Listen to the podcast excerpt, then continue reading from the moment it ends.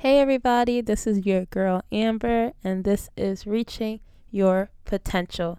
This is episode five, and we're going to be talking about advice for new grads. This is going to be very exciting. Even though I am a new grad, I do have some advice to give y'all, especially to those who just graduated their OT programs. Congratulations to you, whether it was a master's program, an OTD program, you're doing the thing. So kudos to you.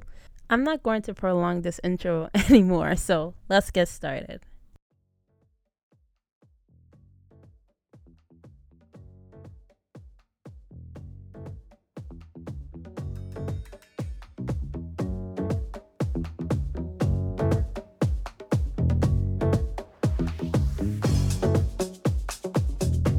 All right, advice for new grads. So, even though I said this is just for new grads, if you're an OT student or thinking about going to OT school, this is still applicable for you when you get there, when you become a new grad. So, don't worry, this is for everyone. It's going to help you. Trust me, I got you. I thought about six different tips or advice for me to give. I didn't want to prolong it or make it a lengthy podcast. I think this is going to be short, sweet, and to the point. So let's get into it. So, the first word of advice that I would like to give is work on your resume. Work on it. And I wouldn't want to work on it after you graduate. Work on it actually at the end of your OT program. So for me, luckily, in the last semester of my OT program, my professor gave us a project to do where we had to act as if we were applying for a job and it's an actual job that's out there and we had to create our resume as if we were applying for that specific job and mostly it's an ot job.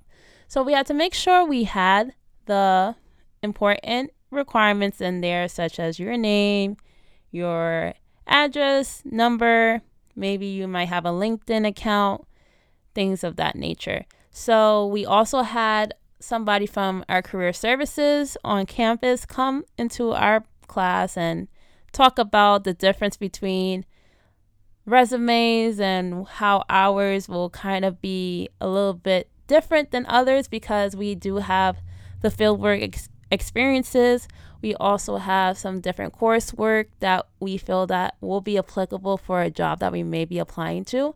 And we can add all of those things into our resume. So, one thing that I do want to say in terms of working on your resume, make sure that you are having your fieldwork experiences on there. Also, make sure that if there's any specific courses that you took within your OT program that are applicable to that job that you're applying to, put it there. Um, another thing is anything that you have done during your undergrad or graduate year that's about leadership, jot it down there. I know for me specifically, I was a part of the track and field team for my whole undergrad. So I felt that that showed leadership. I was a captain on the team too. So I did jot down some bullet points that encompassed those leadership qualities that a job would like to see in a person or a candidate. Another thing to jot in your resume is certifications as well. So, are you CPR and AED certified? Put that on your resume because, for the most part, most of OT jobs they do want to make sure that you are CPR and AED certified. And for our fieldworks, we probably have to be certified anyway. So make sure you put it there. And last but not least, also jot down any type of presentations that you may have done. Maybe you have presented a poster at AOTA or you did your thesis on a specific research that's really important and applicable to today's time in OT. Write that stuff down. I know for me, I've done a few presentations and I know I presented at AOTA before, and I made sure I wrote that down in my resume because that makes you stand out. My second piece of advice to give you guys is save your money. Save your dollar bills, your $10 bills, your pennies, your nickels, your dimes, save it all. Nobody tells you that this profession is expensive. It is so expensive. Oh my goodness. If I can tell you the amount of money I have spent in the past year for books, certification for licensure, for resources to study for the NBCOT, I can, oh, goodness gracious, it's a lot of money. So make sure you're saving your money because the board exam by itself is $515. so expensive. It's crazy, you know. I even have some PT friends that took their exams and their exam is not that expensive. So I'm trying to figure out why, why NBCOT is really trying to take all of our money. We already spend so much money getting our education, doing our field work, because sometimes our field work may not even be in our hometown. That costs money. And now we gotta pay $515 for this exam. And don't get me started if you gotta take it more than once. That's a whole nother story. But it's going to take money.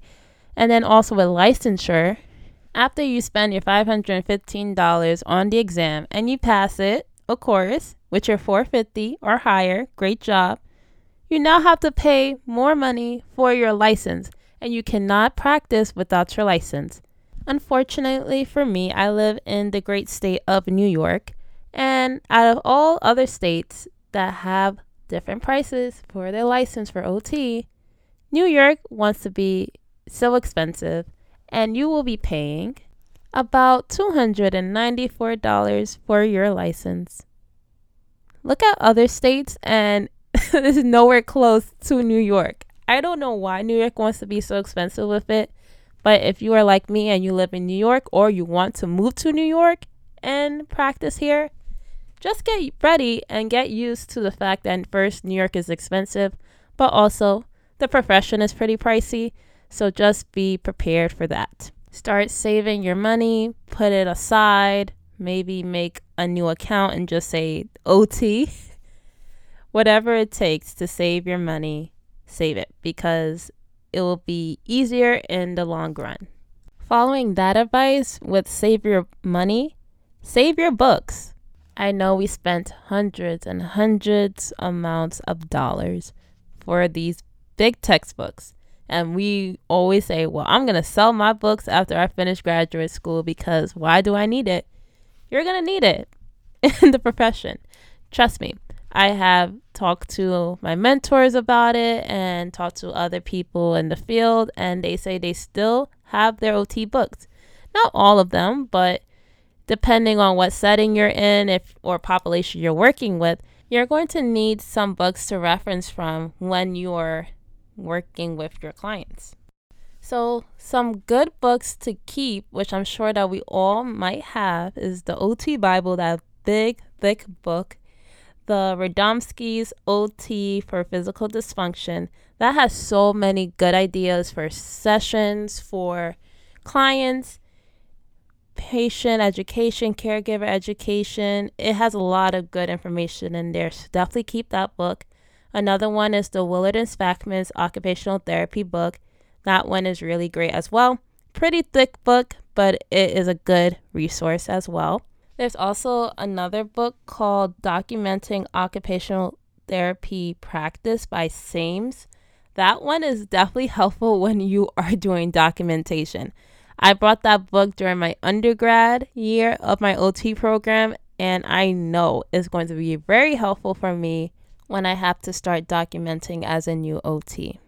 Also, if you know specifically what population you want to work with, keep those books as well. So, if you're a pediatric person, keep your pediatric books. For me, I'm an adult person, so my stroke rehab books, anything that deals with functional performance in older adults, or anything dealing with cognitive and perceptual rehab, I'm keeping those books because I know that I'm going to be working with patients with those type of diagnoses. Maybe not during my first OT job, but maybe my next one in the few years to come. Next word of advice is have a mentor. And this one kind of encompasses as well network. I think it's very important to have a mentor in this OT profession because we are new and we may not know all the information that we need to know. We may think that we do, but to be honest, we don't. And it's great to have a mentor who has been in the field for some time and is able to give you some tips and some guidance on what you can do and what you should not do to make sure that you are being the best OT that you can be. Make sure that the mentor does have your best interests at heart and you can relate to them. It's great to have a mentor that may be in the same field or setting or working with the same population that you want to work in because that is going to help you grow because they've been through it already. And as a black female OT, I feel like it's even more important to have a mentor who is a black female OT in this profession. So if you're having trouble finding an OT mentor, I highly suggest that you join the Black Occupational Therapy Caucus, other known as BOTC. There, you will meet so many black and successful occupational therapists there. And it will change your life, trust me. I know I said six tips or advice, but I'm going to put these two together and just make it five together. So, this last piece of advice that I would like to give you guys is to keep an open mind, which also means always keep learning. The reason why I said keep an open mind is because I quickly thought about my OT management professor who was talking about when we're applying for jobs, we know we want to get an OT job. But also keep an open mind about what positions that may not say specifically occupational therapist. We have so many skills of jobs that may not say on the bold topic or title occupational therapist, but we can still apply for those jobs because we do have the skills for them. Think about it. We have client centeredness, we have good rapport, we know how to administer standardized assessments. We have great time management skills, effective documentation skills. These are just things that I'm just spitting out of my head right now. But we have a lot of skills that contribute to a lot of different jobs other than an OT. So, with that being said, keep an open mind. Yes, we want to be OTs, but sometimes things come out of the blue, life happens. You may not get an OT job right away. Sometimes the economy might be low, maybe the area where you want to work, they may not have OT jobs available at the time. But be open minded and apply for things that you know you have the skills for, even though it may not necessarily say occupational therapist. And to add some icing on this cake of keeping an open mind, always keep learning. As an OT, we have to hold our credentials by doing continuing education courses in order to get a specific amount of units every three years. So we're always learning. And as OTs, we have to be continuous learners. The world is changing, healthcare is changing, insurance is changing, our profession is changing every single day, even though we may not see it. Think about the times we're in right now with COVID 19 our profession has changed drastically because of this pandemic. Things have turned into virtual or remote learning, or even telehealth is big now in our profession. And things had to change in that part in order for people to still get services. So always have the mind to learn all the time. Never try to be stagnant because you're not going to be a successful OT that way. We always have to keep an open mind and always keep learning. But there you have it, guys. Those are all the tips or advice that I have for new grads. Work on that resume, save your money, save your books, have a mentor, and most importantly, keep an open mind and always keep learning. I hope this was helpful. If you guys want to jot down some comments to me or send me an email, I actually have a new email now. So definitely hit me up at reachingyourpotential96 at gmail.com. If you have some suggestions for future topics, definitely hit up my email, that same email I just mentioned, reachingyourpotential96 at gmail.com. That's all I have for you guys today. This is your girl Amber for Reaching Your Potential. I'll see you guys later. Peace out.